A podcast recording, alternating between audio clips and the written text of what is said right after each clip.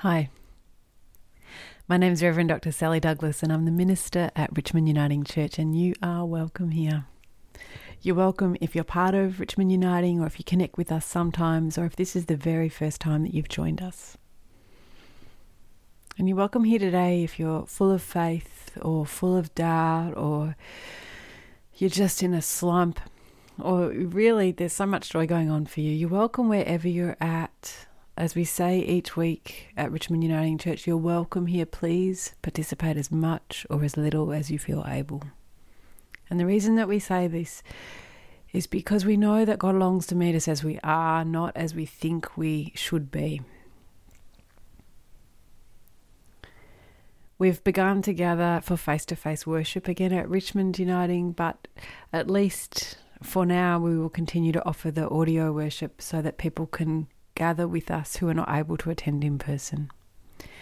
And this worship is intended to be collaborative. So there are pauses in the worship, and I haven't lost my place. I'll be praying in those silences, and I invite you into prayer as well. Also, if at any point something's really struck you and you need more time to think about it or to pray about it or discuss it with someone else or make art or journal, feel welcome to press pause and to do the spiritual work that you need to do. There's also each week an invitation into some homeworks and wondering questions which you're invited to join in with.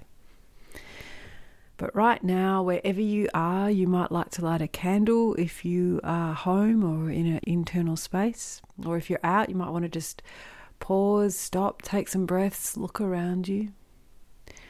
Wherever we are, I invite us all to take a deeper breath.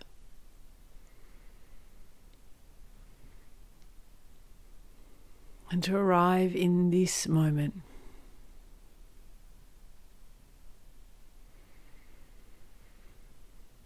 To be still. To shut up just a little so that we can begin to be open to God, who is already present to us.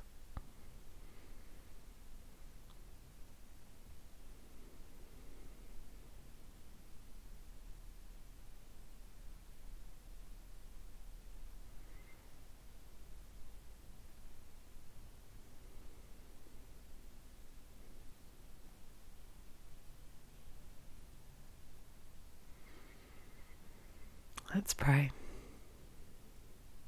Holy One, Sacred Three, Blessed Trinity, we rejoice in your love.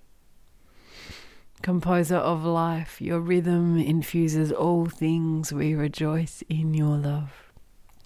Jesus, Emmanuel, God with us, feast maker and friend, we rejoice in your love. Spirit Holy, igniter of compassion, we rejoice in your love. Holy One, Sacred Three, we rejoice in your love, and we are still before you.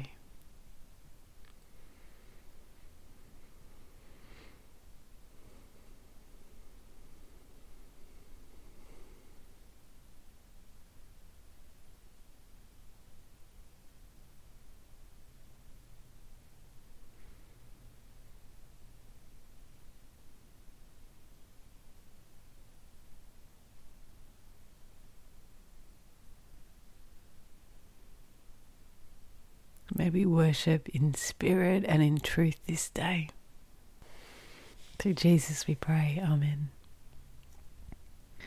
As we gather in worship, we honour the people of the Kulin Nation, the Wurundjeri people where Richmond Uniting Church is located. We honour elders past and present and emerging. We also acknowledge elders from across First Nations where people are gathering with us in worship this day. We acknowledge that land has never been ceded. And we join our yearnings with the yearnings of God for justice, for healing, for truth-telling, and we commit ourselves again to this God's way. This is the third Sunday in Advent, and each week there are themes across the worldwide church, across denominations, and the theme for the third Sunday in Advent, and in lots of places there's a wreath with the four candles, so we light the third candle this week. The theme is joy. We're going to dive into this topic of joy today. There's a music suggestion on the website, richmond.unitingchurch.org.au. It's Joy to the World. Many of you may know it from Sister Act, the film. This is not that version, but feel welcome to find that version if you'd like to. This is a version by a band I don't even know. They're called the Rend Collective, and they splice the song with the words of O Come, O Come Emmanuel, which is pretty cool, which is a hymn for Advent. So I hope you enjoy this. One thing that I love that they highlight in this kind of version is this imagery of having joy in the middle of the mess, and that's something we're exploring today. Our first reading from the First Testament, from sacred Jewish text, is from Isaiah. It's Isaiah 61, verses 1 to 4, and then 8 to 11.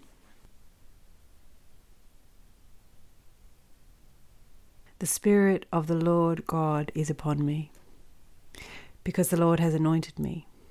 He sent me to bring good news to the oppressed, to bind up the brokenhearted, to proclaim liberty to the captives and release to the prisoners, to proclaim the year of the Lord's favour and the day of vengeance of our God, to comfort all who mourn, to provide for all those who mourn in Zion, to give them a garland instead of ashes, the oil of gladness instead of mourning, the mantle of praise instead of a faint spirit. They'll be called oaks of righteousness, the planting of the Lord to display his glory. They shall build up the ancient ruins. They shall raise up the former devastations. They shall repair the ruined cities, the devastations of many generations. For I, the Lord, loves justice. I hate robbery and wrongdoing. I will faithfully give them their recompense, and I will make an everlasting covenant with them. Their descendants shall be known among the nations, and their offspring among the peoples. All who see them shall acknowledge that they are a people whom the Lord has blessed.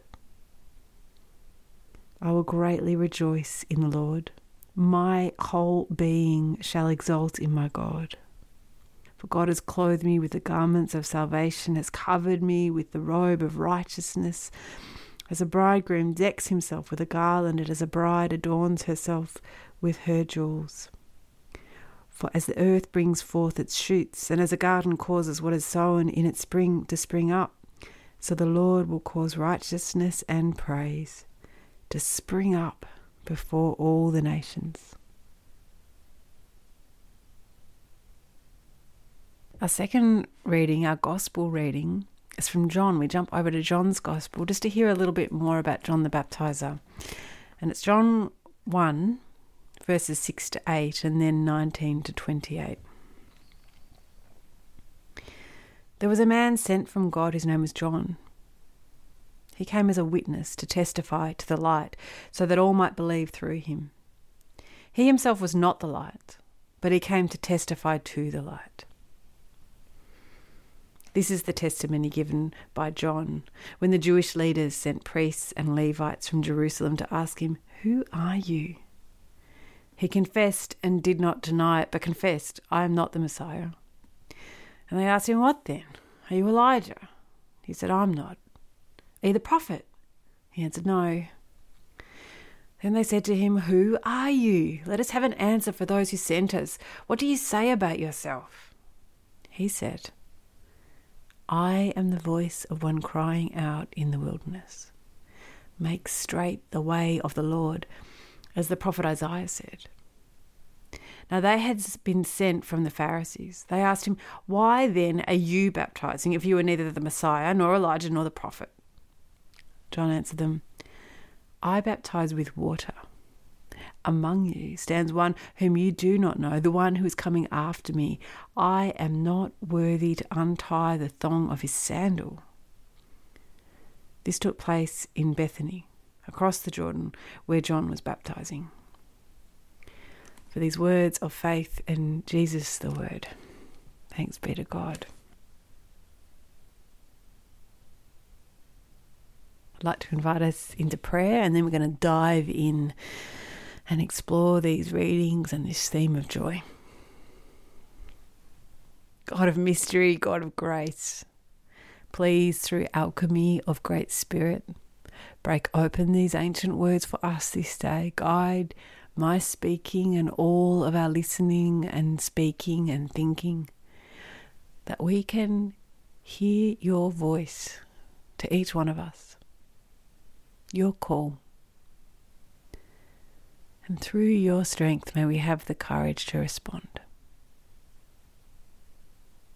Through Jesus we pray. Amen. So did you catch those words in this ancient text of Isaiah? I will greatly rejoice in the Lord. My whole being shall exult in my God. My whole being. I wonder when you last rejoiced, when you let yourself go, rejoicing greatly with your whole being, when you let yourself relax so that you could be infused with joy, celebrating with abandon. Today, on this third Sunday in Advent, when the theme is joy, I'd like to invite us to dive deeply into this topic. Because this is the thing, I'm not so sure we're very good at doing joy. We block joy in all kinds of ways. And I'm not sure if this is a Western tendency or maybe it's just a human tendency. But I want to unpack this with you. Because I'm making a big claim, but I think the evidence is there. So one way that we block joy, like authentic joy, feeling joy in our bodies, one way that we block joy is that we think, well, I can't let myself rejoice. I'll let myself relax in joy when that issue is sorted out, or when I've finally completed everything on the list of things to do, or when that problem in that relationship is solved. Then when everything's sorted, I'll relax. I can rejoice. I can be happy. We put joy off. As we approach Christmas, I think it's worth flagging that for many people, Christmas is just an awful time of year. And I think this pressure around joy is one of the reasons. There are many reasons, but this is one of the reasons, because we can fall for the lie that we should have everything done or everything sorted by Christmas, and this is the proper time to feel joy. It's as though joy is like a button that we press and should suddenly feel. Clearly, that's not true. And underlying this assumption about we can't have joy until a special time, or we can't experience joy till we've got all the jobs done, is the assumption that joy is somehow a treat, that it's not okay to taste joy in the middle of the mess, when we haven't got everything done, when everything is not perfect. Friends, this is a lie. But there's another lie that we commonly tell ourselves about joy as well. We can be utterly captive to the lie that we can't rejoice, we can't savour joy, because if we do, if we let ourselves rejoice, be really full of gratitude, be joyful in an unguarded way, if we let ourselves experience this joy with our whole beings, as it's described in Isaiah, then that's when it's all going to go terribly. The rug's going to be pulled from under us, things will fall apart. If we actually savour joy, well, it's all going to come crashing down. Underneath this assumption about joy is the fear, don't get too comfortable, don't get tickets on yourself, don't relax, don't be joyful, because if you do, you'll lose it all. Researcher and writer Brené Brown writes at length about this, and she draws from thousands of interviews, so much data. And she found that this tendency is really common, and she describes it as foreboding joy. The fear that we can't let ourselves experience joy, because if we do, then all the good will just dry up right then. And that somehow if we hold back from experiencing the joy, it won't hurt as much when it all falls apart. It's not true though. While that's a strong tendency, it's actually not true. It's no way to live. It's not true from the data, and I'll add some links to the website, but it's also not true theologically. And this is where I want to dive in with you a little bit more. If we claim to be followers of Jesus, that is, if we really share the heart conviction that in Jesus we see God who takes on flesh, the Word become flesh, Emmanuel, which means God with us. If we really believe this is the case, then we have nothing to fear. The idea that God is going to smash us if we're too happy, too joyful, savoring the moment in joy, it's ridiculous. It's some relic from ancient cosmologies, Zeus-like gods who are jealous and mean and violent and unpredictable. It has nothing to do with Jesus. Because in Jesus we encounter God who is utterly kind,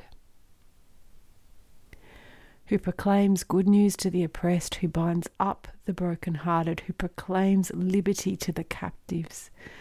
The passage that we heard from Isaiah is the very passage that Jesus quotes at the beginning of Jesus' ministry in Luke's gospel, saying, "This is who I am, this is who I'm about, this is my purpose, this is what God is like, and I'm embodying it for you, the binder up of broken hearts." This is our God. There's a lot to rejoice about. The God who comes to us in Jesus not only proclaims and embodies this good news, weaving stories and new imaginings, disclosing the dreamings of God, which are about the last being first, and they're about being healing and about there being enough. Not only does Jesus disclose that this is who and how God is, the healer and forgiver and the liberator and the restorer. In the Gospels, we hear again and again that this God one Jesus rejoices, has parties, feasts, befriends. Jesus, Emmanuel, God with us, leans into joy, celebrates and savours joys, and calls us to join in.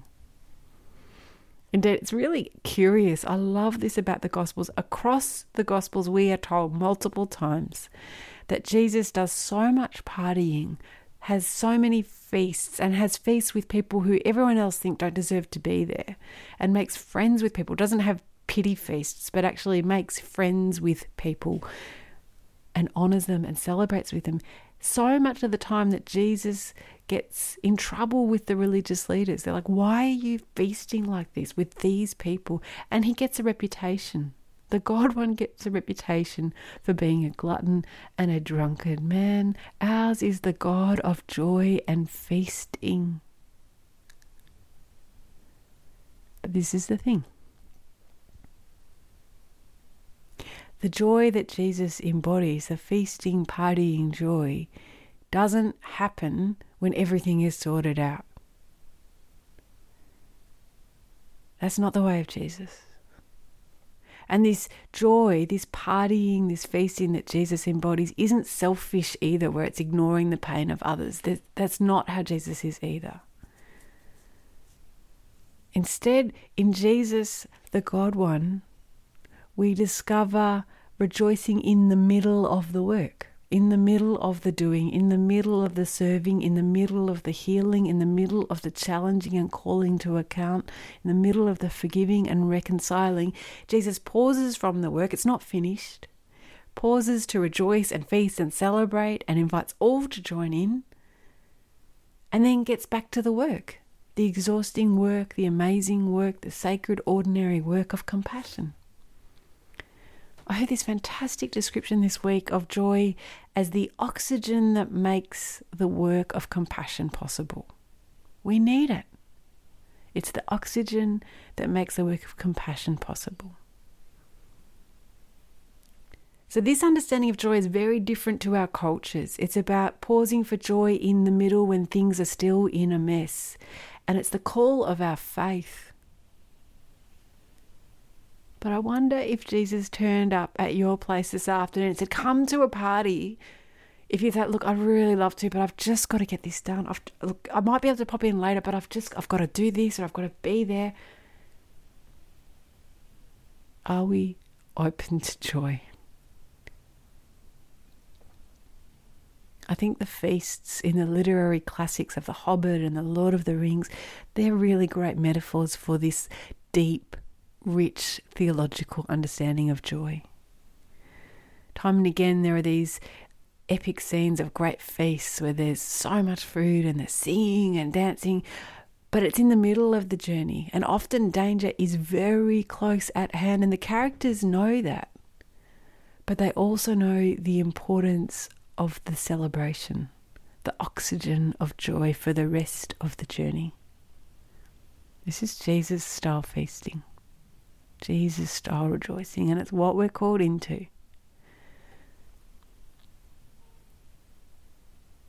For most of us, I suspect, the practice of tasting joy won't come automatically. Instead, it's going to have to be cultivated, because we've been saturated in lies about joy.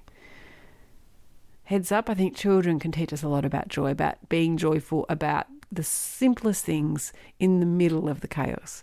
But for most of us as adults, I think we will need to be intentional about creating practices that support this, that allow us to relax, that give us strategies for naming what we are grateful for. Not when things are sorted, not pretending things are perfect, but just in the middle of the mess. Pausing to taste joy, to let it infuse our whole beings. And from Christian perspective, it's not just an optional extra. I think cultivating practices of joy is part of our spiritual practice. Because when we cultivate practices of joy and gratitude, we're no longer being dominated by fear about what's going to happen, or what we haven't done, or what we might have to do tomorrow. Instead, it's a practice which helps us to lean into God's strength and relax. Relax. Cultivating practices of joy is also a spiritual practice of humility. So it's a practice of trust, but it's also of humility, of no longer, oh my word, no longer pretending that we're the Messiah, that we are solely responsible for everything, and if we just got everything done, then we could be joyful, we'd have time. Dear God, we have a Messiah, Jesus, and he calls us to the feast. So practicing joy is a practice of humility which lets God be God and us be us, and trust that God is at work, weaving the good. I think our friend John the Baptizer is an epic example for us here, when they're all crowding around and saying, "Who are you?" Now he could easily have said, "Oh yes, well I am the prophet and the Messiah and Elijah all rolled into one." But he claims who he is and who he is not. I'm not the Messiah. He knows what he's called to do. I'm here to prepare the way. What a model for us. We're not the Messiah. We're just called to do what we're called to do as part of the great weaving of what God is doing. It's not all up to us.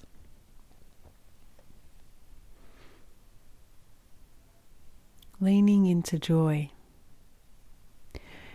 is trusting that the Spirit is at work, and so many others as well, working with good God to birth the new, birth the hope, birth the love. Leaning into joy is about letting ourselves be children of God and accepting the truth that we haven't got everything done, we're not the Messiah, we don't know what tomorrow will bring, we're not the Messiah, but we're not alone. Jesus, Emmanuel, the Messiah and Feastmaker, the crucified and risen one who loves us to death and through the other side, is with us, is among us,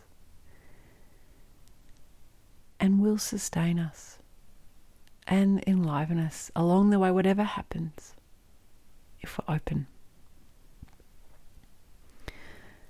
So I wonder if we're brave enough to enter joy and to allow joy to enter us.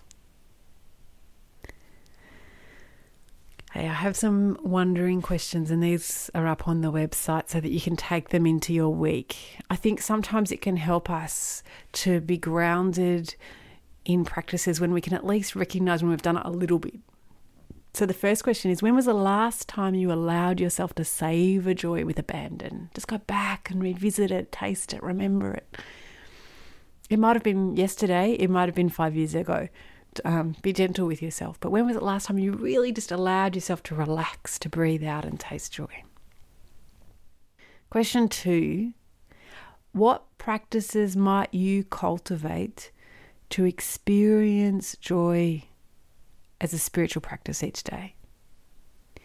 There's some really great resources around this, but an example might be beginning a gratitude journal, just naming 3 things a day that you're grateful for, savouring them, go back and remember them, cultivating joy. Let yourself enjoy that moment. It might be putting on some epic music and having a dance when no one is watching.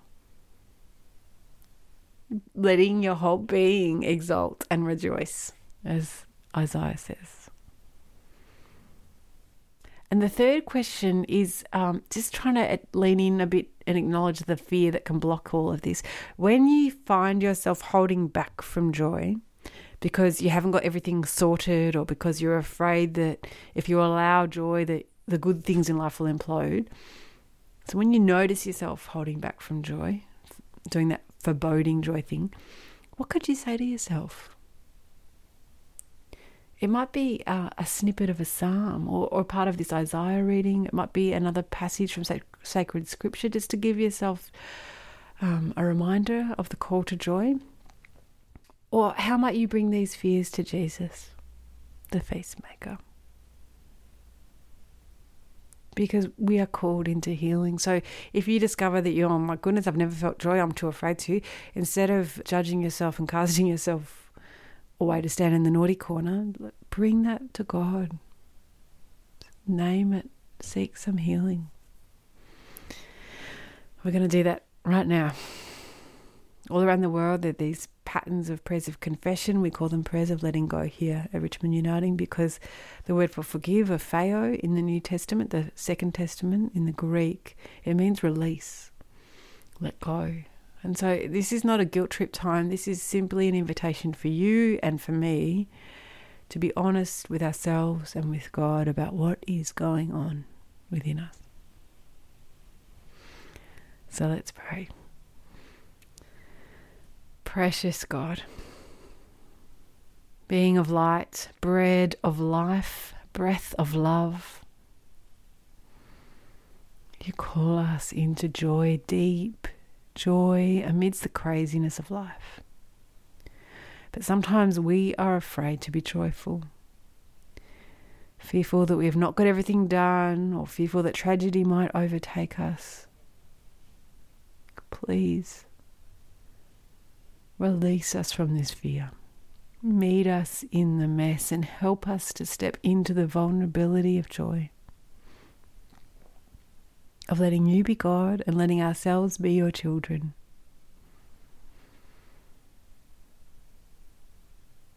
In the silence, we bring you our truth.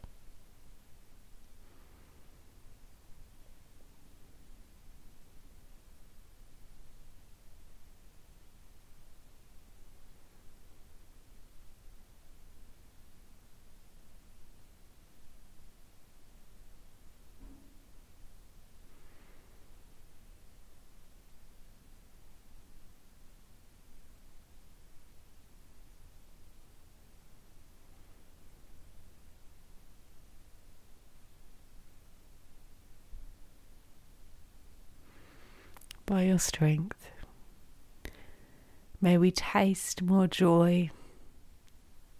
May we allow the oxygen of your joy to fill us so that we will be able to join more freely in your love for all things, in your work of compassion for others and for ourselves and for this sacred earth. Through Jesus we pray. Amen. St. Paul says this: God was in Christ, reconciling the world to God's self, not counting our trespasses, our mistakes against us, but entrusting to us, the message of reconciliation. So friends, hear Christ's word of grace to every single one of us. Your sins are forgiven. Thanks be to God.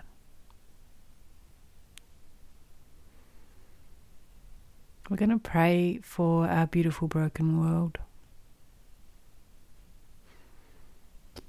And if you pray with images, if that's a more helpful way to pray than words, I invite you to choose an image. It might be of God's energy, like a river running to those places, or golden light surrounding people.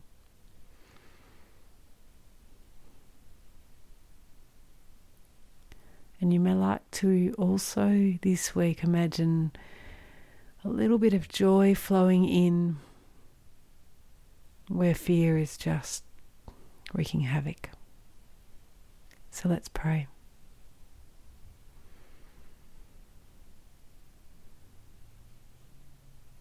God of the feast, God who longs for all to have the bread that they need for today, we pray. We pray for our world. We pray that unchecked greed will be called to account. We pray that those who are hungry will be fed. Give strength to aid agencies. Where violence and corruption dominate and stop the flow of food, may these be called to account. May your grace flood in.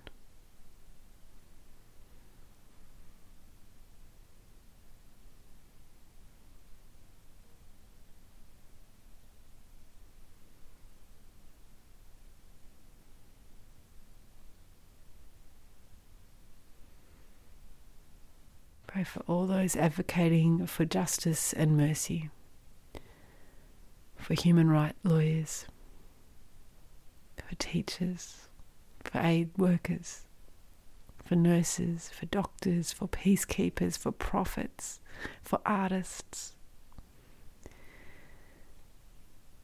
May your joy be sustaining them. Holy Spirit, please guide them.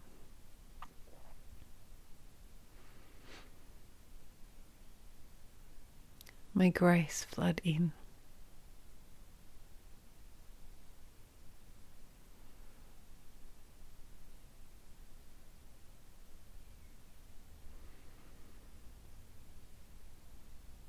We pray for all those who are captivated by fear.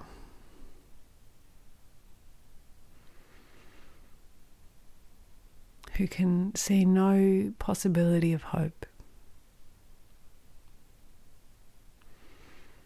Because of external circumstances, or because of a heart full of despair. May new possibilities emerge, may wise companions journey alongside. May just a little taste of your joy be birthed.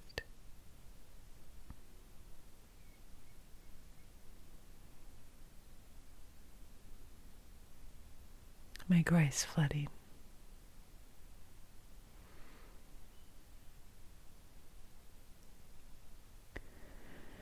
And we pray for those on our hearts.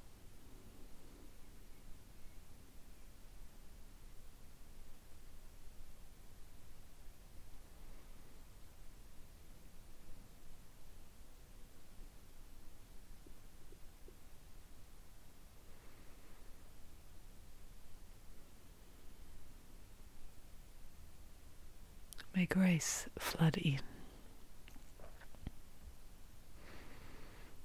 And we pray as Jesus inspired us.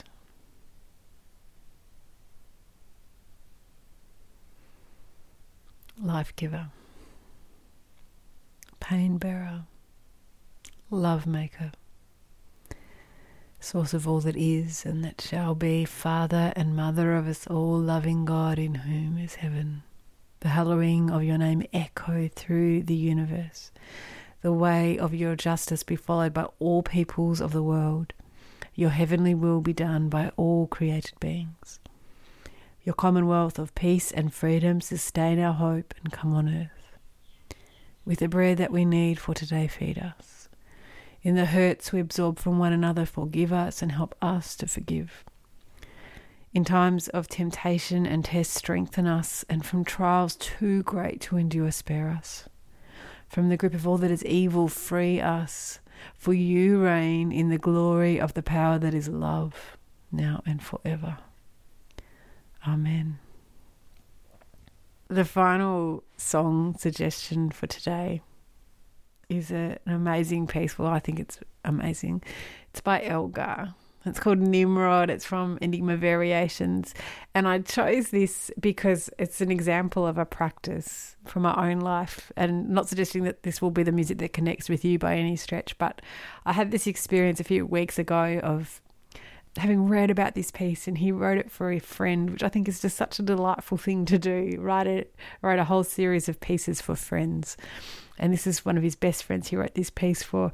And I had this on in earbuds, walking along this most beautiful part of a parkland, seeing the sun go down, the birds flying around. I had it pretty loud in the earbuds, walking along with the dog, and utter joy, thinking about the gift of nature, the gift of friendship, the gift of such epic music, and just rejoicing with my whole being. So I share it with you as an invitation to find the music that you might use as part of your practice of joy and gratitude.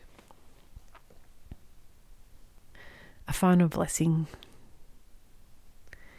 Friends, in Christ Jesus, we discover the good news. That love is at the heart of the universe, and love wins. So we can relax, we can taste joy right now in the middle of the mess. Be brave. Let your whole being exult in God.